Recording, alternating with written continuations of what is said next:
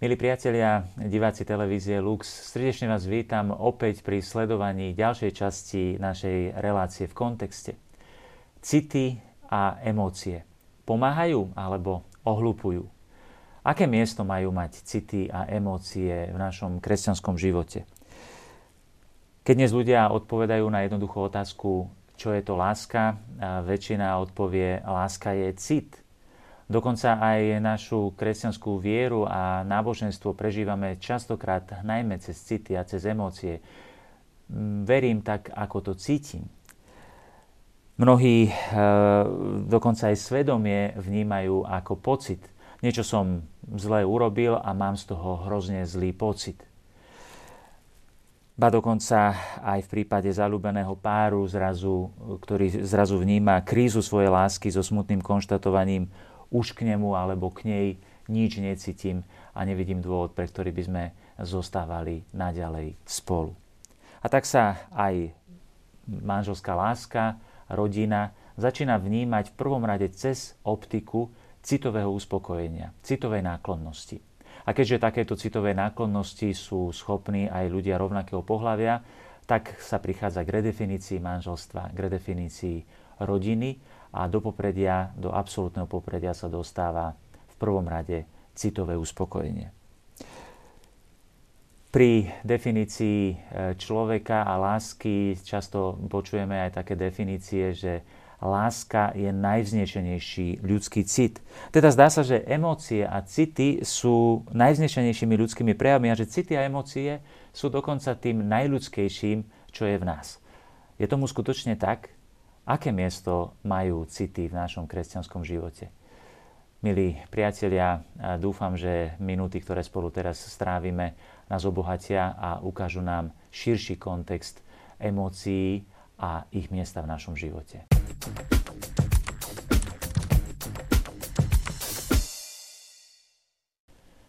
Milí priatelia, city a emócie. Ak ich chceme vidieť v celkovom kontexte ľudskej osoby, je v prvom rade potrebné všimnúť si tri dôležité roviny ľudského bytia, ktoré identifikovali aj e, nekresťanskí autory, e, ako boli mnohí greckí filozofi, medzi nimi aj Aristoteles. Ako si môžeme všimnúť e, na našej prezentácii, prvou takou rovinou je telesná rovina alebo biologická rovina.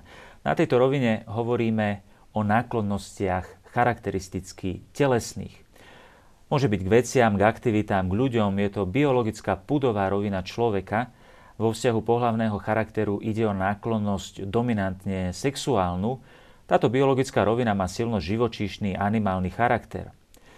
Je to telesná náklonnosť, ktoré hovoríme aj žiadostivosť a spôsobuje samozrejme aj fyzické utrpenie, to v tej zase negatívnej v negatívnom aspekte e, tejto roviny. E, druhou rovinou je emocionálna rovina. To sú práve city a emócie, o ktorých chceme dnes hovoriť. Na tejto rovine hovoríme o náklonnosti charakteristicky citovej. Môže byť k veciam, k aktivitám, k ľuďom. City sú na psychologickej rovine v podstate dôsledkom určitých chemických procesov a majú tiež biologický základ vo vzťahoch pohlavného charakteru je charakterizovaná výlučnosťou na rozdiel od tej predchádzajúcej, pretože keď sa človek zamiluje, e, tak e, chémia jednoducho spôsobí to, že tá náklonnosť sa sústredí na jednu konkrétnu osobu. Dokonca psychológovia hovoria, že je možné sa zamilovať naraz len do jednej osoby. Samozrejme v prípade e, našich citových väzieb k veciam, k aktivitám a podobne je to oveľa širšie. V prípade emocionálnej lásky môžeme oprávnene hovoriť o chémii, pretože má svoj fyzický základ v biochemických procesoch prebiehajúcich v ľudskom organizme. Je to citová náklonnosť, hovoríme jej aj vášne a tiež e, v negatívnom zmysle e, je prámeňom mno, mnohých citových utrpení, ako keď hovoríme napríklad, že má niekto zlomené srdce a podobne. Tieto dve roviny, city a telo, majú jeden spoločný znak a tým je privlastnenie. E, sú v podstate založené na sebeckej túžbe privlastniť si niečo alebo niekoho, čo nás naplňa, oblažuje a je preto pre nás a pre naše záujmy viac alebo menej želateľné, alebo naopak e, je založená na odpore, Teda ide o náklonnosť typu chce sa mi, nechce sa mi. Hoci niekedy človek môže mať subjektívny pocit, že je to veľmi, dá sa povedať, taká slobodná láska, veľmi nezištná, ona je v podstate veľmi sebecká, egoistická. A práve v tom pramení aj nedokonalosť takejto túžby, e, plítkosť a zraniteľnosť emócií konfliktami je e, totiž hlavne o vyžadovaní niečoho. Je to rovina, ktorú nachádzame vo väčšej alebo menšej miere aj v iných živých organizmoch, až po živočíšny svet, v ktorom nachádzame aj e, emócie a citový život. Je omylom myslieť si, že citová náklonnosť či fyzická náklonnosť je najvznešenejšou láskou, aké je človek schopný, pretože ju máme spoločnú aj s animálnym živočišným svetom. E, to typicky ľudské, čo nás odlišuje od všetkých ostatných e, stvorení fyzického sveta, je racionálna rovina, rovina ducha. Ide o typicky ľudskú rovinu, nakoľko zahrania ľudskú racionalitu, rozum a vôľu. Dnes sa na ňu veľmi zabúda. Nie je totiž len funkciou tela či emócií, ale je skutočným zdrojom najhlbších duchovných a naplno ľudských skutkov. Je to typicky ľudská oblasť e, ľudskej bytosti. Ide o náklonnosť typu chcem, nechcem, teda je dôsledkom racionálneho rozhodnutia. Táto rovina prekračuje materiálny svet a dokáže prekročiť telo i emócie. Táto rovina sa nachádza v najhlbšom centre ľudskej bytosti a na tejto rovine môžeme hovoriť vo vlastnom zmysle slova o morálke a dokonalosti človeka. Teda na tejto rovine hovoríme o láske ako rozhodnutí vôle, na tejto rovine človek môže objavovať zmysel svojho života. Milí priatelia, jednou určite z najzanedbanejších rovín v súčasnosti rovín ľudskej bytosti je dnes rovina rozumová, racionálna a duchovná. Je tendencia ako si absolutizovať emócie. Zdá sa, že môžeme dnes hovoriť, ako sa kto si trefne vyjadril, o dobe E, skutočnej tyranie emócií. V tom zmysle, že sme zredukovali človeka na biologickú a emocionálnu rovinu. Racionalitu ako si utlačame do úzadia, aby sme sa nedotkli citov ľudí. Lenže práve ignorovanie racionálnej roviny nás privádza k tomu, že sme citovo stále zraniteľnejší, ako to vidíme v súčasnosti. Typickým omylom dnešných ľudí, ktorý sa stal módou, je nesprávne chápanie autentickosti, právosti a úprimnosti. A tam vidíme, ako sme redefinovali autentickosť a úprimnosť na základe našej um, zhody s našimi emóciami a s našimi pocitami. Teda úprimný som vtedy, keď som v súlade so svojimi emóciami. Robím, konám, prejavujem sa tak, ako to cítim. Ostatné je pokritectvo. A tak kedysi sa považovalo za potrebné vychovávať dieťa a usmerniť jeho rozmary. Dnes, keď dieťa nezvláda svoje emócie, rodič spokojne konštatuje, moje dieťa je osobnosť. Akékoľvek protirečenie emóciám dieťaťa sa dnes považuje za citovú újmu, lenže autentickosť a pravosť, e, milí priatelia, sa meria tým, či je moje konanie v súlade nie s emóciami, ale v súlade s rozumom, s môjim presvedčením, s mojimi rozhodnutiami. Ďalším typickým príkladom zmiešavania emocionálnej a rozumovej roviny je oblasť svedomia. Veľa ľudí si myslí, že svedomie je pocit. A teda spovedám sa napríklad, lebo mám zlý pocit z nejakej situácie, lenže svedomie nie je zlý pocit. Koľkokrát sa, milí priatelia, stáva, že z relatívne malých morálnych pochybení máme veľmi zlý pocit, a naopak niekedy z veľmi e, vážnych hriechov veľmi zlý pocit e, nemáme. Napríklad taký sebecký, sebestredný, povyšenecký človek obyčajne má zo seba veľmi dobrý pocit a, a mm, nevníma, že by e, konal niečo zlé. Je to možné objaviť jedine na úrovni praktického rozumu, pretože svedomie je v prvom rade praktický úsudok, úsudok praktického rozumu. E, Ďalej e, snáď najčastejšou oblasťou zmetenosti je oblasť ľudskej lásky, zvlášť lásky e, pohlavnej. Problémom dnešného človeka je stotožňovanie lásky s emóciou, s citovou náklonnosťou. Základnou charakteristikou citovej náklonnosti je to, že príde spontánne. A to je veľmi e, príťažlivé. Príde sama, ako dôsledok istých chemických procesov, preto hovoríme aj o chémii v tomto zmysle v láske. Lenže vlastnosťou citovej náklonnosti je jej iracionalita a nestálosť. Sama príde a sama odíde. Nedajú sa na nej stavať stabilné vzťahy, je to určitá reklama na lásku, kým trvalá láska je ovocím rozhodnutia vôle, keď rozum porozumie dobru, pre ktoré sa potom rozhodne. Treba povedať, že emocionálna rovina je veľmi nestála, je často prameňom zmetenosti um, a práve e, dnes človek podlieha veľkému zmetku, nestálosti, depresiám vo veľkej miere. Je to spôsobené práve touto tyraniou emócií. E, o tejto, e, o emóciách v ľudskej láske hovoril nedávno, bolo to v roku 2014 na Sviatok svätého Valentína, aj pápež František, ktorý hovorí o ako budeme vidieť na tomto videu, e, ktoré je záznamom z tejto, e, z tejto audiencie. Je to audiencia, na ktorej sa stretol pápež František asi s 30 tisíc e, snúbencami z celého sveta.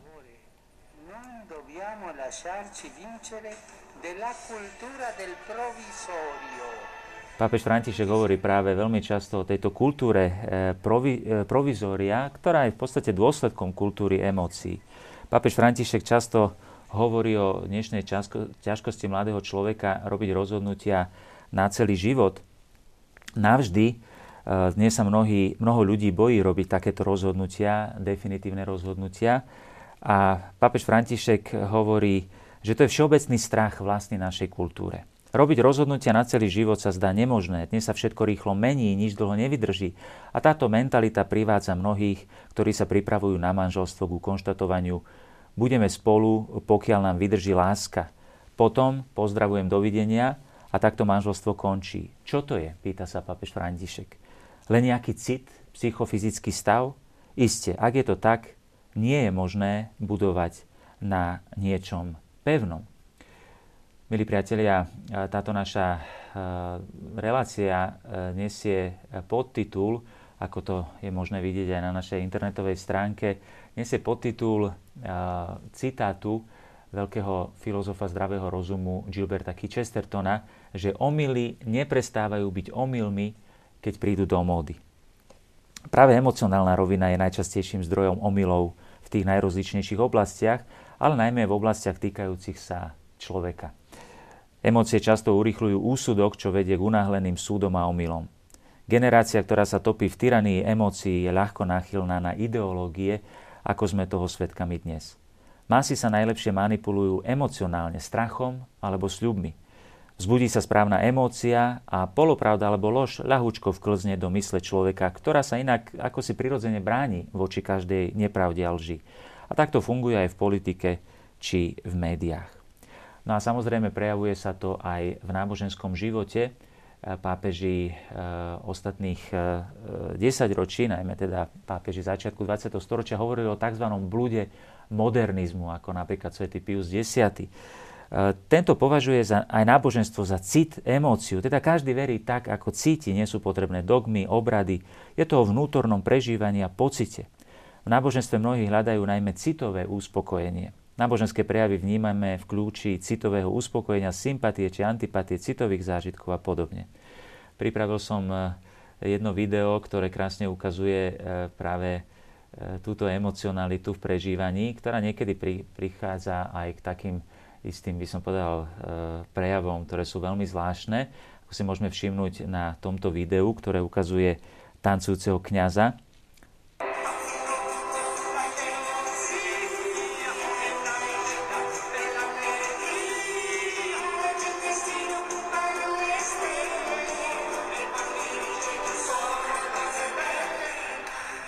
Je zaujímavé, že toto e, video má taký podtitul vo francúzštine Kňazi, ako ich máme radi. Tento je super.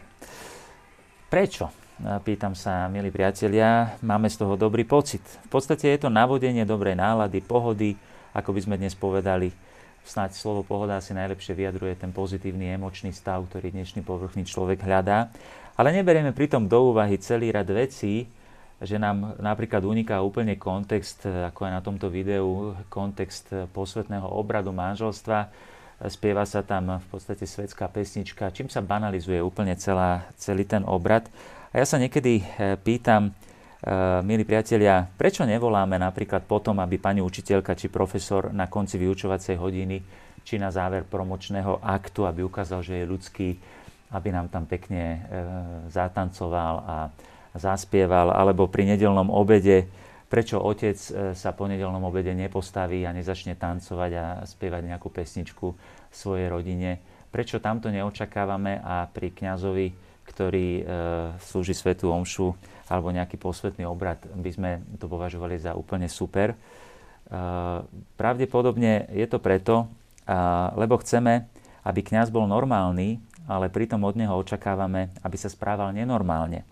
Naše napätie z nepochopeného tajomna, ktorému možno často nerozumieme, e, sa, vyjad, sa vytratí, keď to všetko zbanalizujeme. Cítime sa ako si lepšie. Samozrejme, tento fenomén má aj širšie súvislosti, ale keby sme vieru prežívali aj na rozumovej e, rovine a rozumeli by sme liturgii, tak by sme okamžite pochopili, že v tom kontexte sa to absolútne nehodí a je to e, v podstate nenormálne. V takejto tyranii emócií sa znásilňuje všetko pod komandom emócií.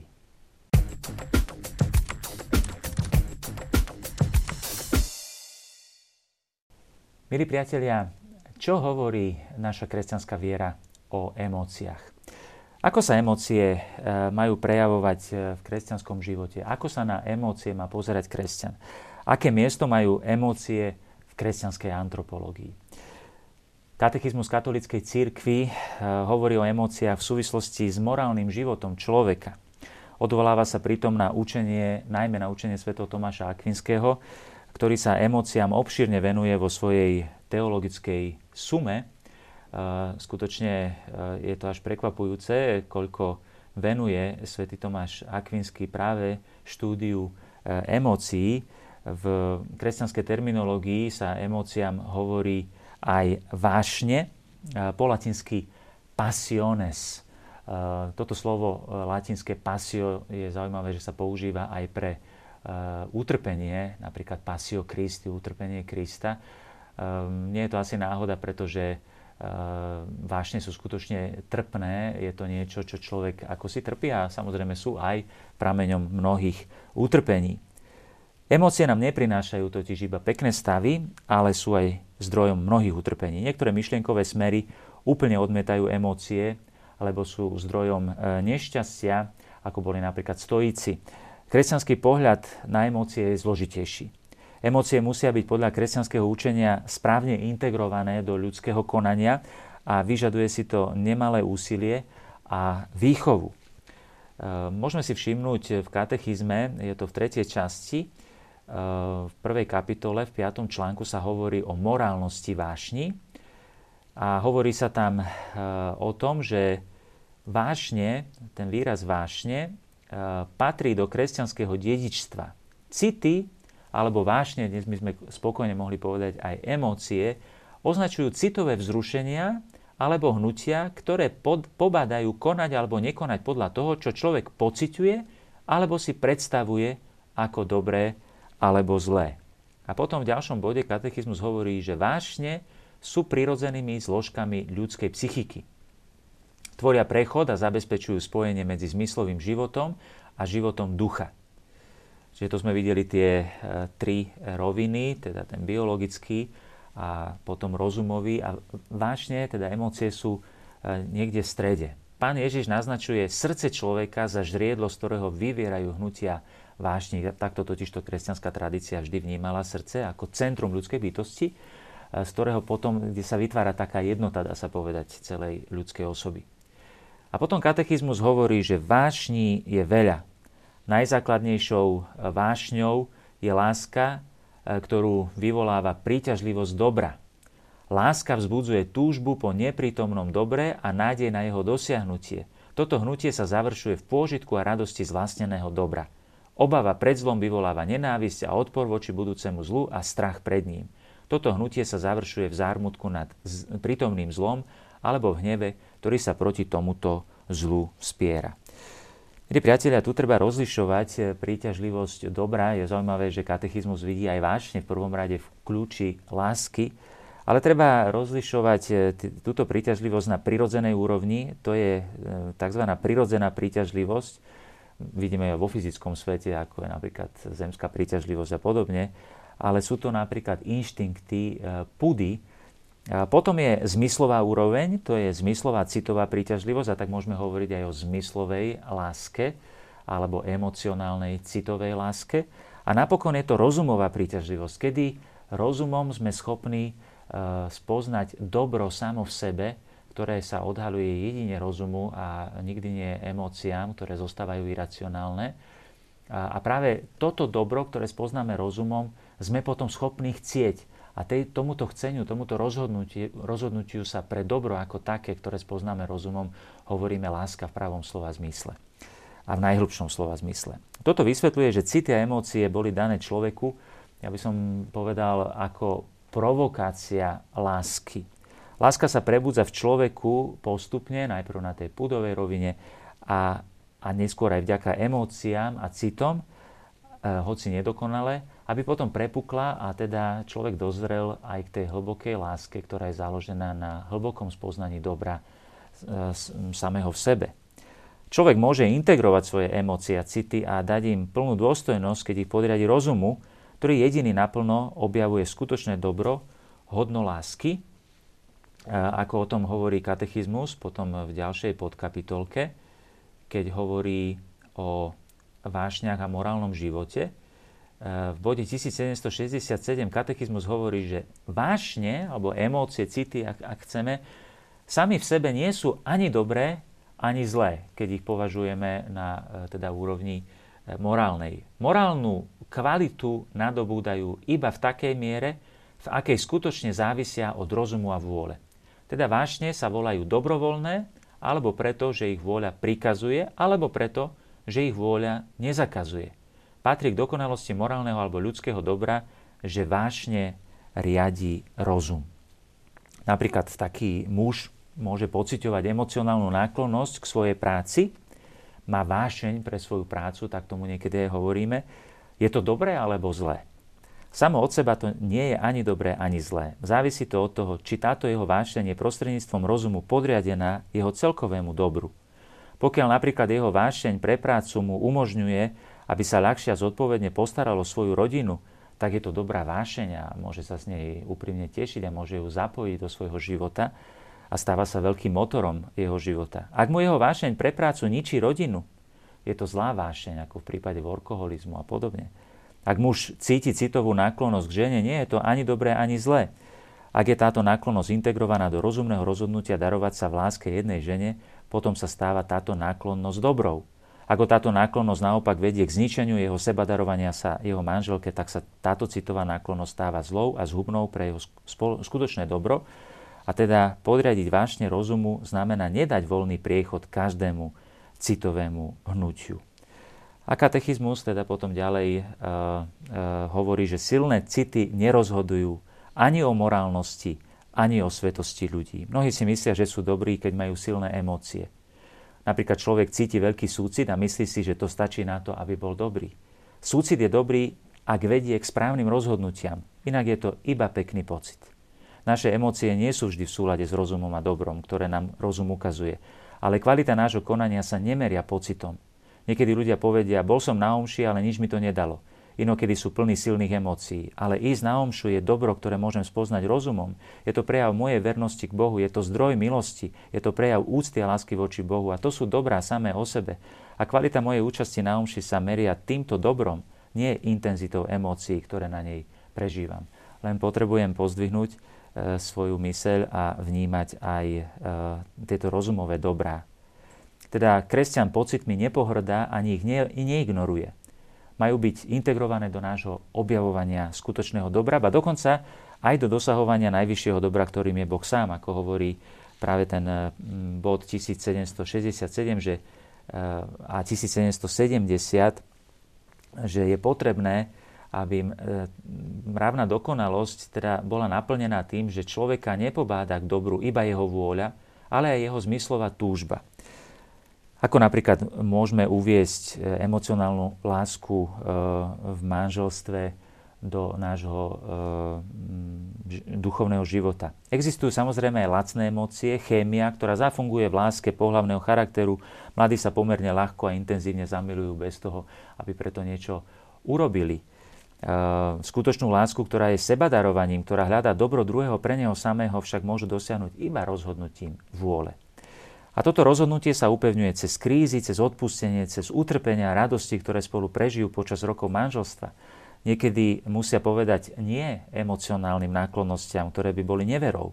Takéto vybojované rozhodnutia vo vernosti však postupne integrujú aj emócie a city a vznikajú tak vznešené citové a emocionálne väzby, ktoré potom budú tmelom, betónom, ktorý upevní lásku.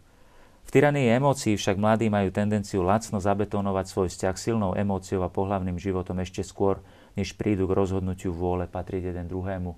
Povedal by som, ešte ani nestojí lešenie a už sa leje betón.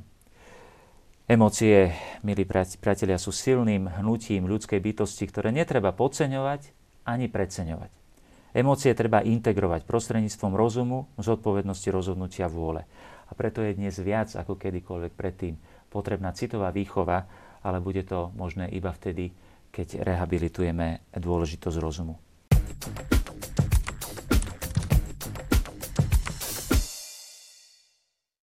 Milí priatelia, na záver mi dovolte ešte upozorniť vás na e, článok, ktorý sa nachádza na našej stránke v kontexte, ktorým doplňam minulú reláciu v kontexte o úcte k relikviám. Na podnet jednej diváckej otázky sa v ňom dotýkam kontextu kostníc e, v katolických kostoloch, najmä kostnice v Sedlci, e, na Kutnej hore v Čechách či kapucínskej krypty v Ríme, e, ktoré u niektorých vyvolávajú zmiešané pocity a analogie s výstavami Human Body Exhibition. Ďakujem vám, milí priatelia, za vaše podnety a za vašu priazeň a teším sa na ďalšie stretnutie pri sledovaní našej relácie v kontexte. Dovidenia. thank you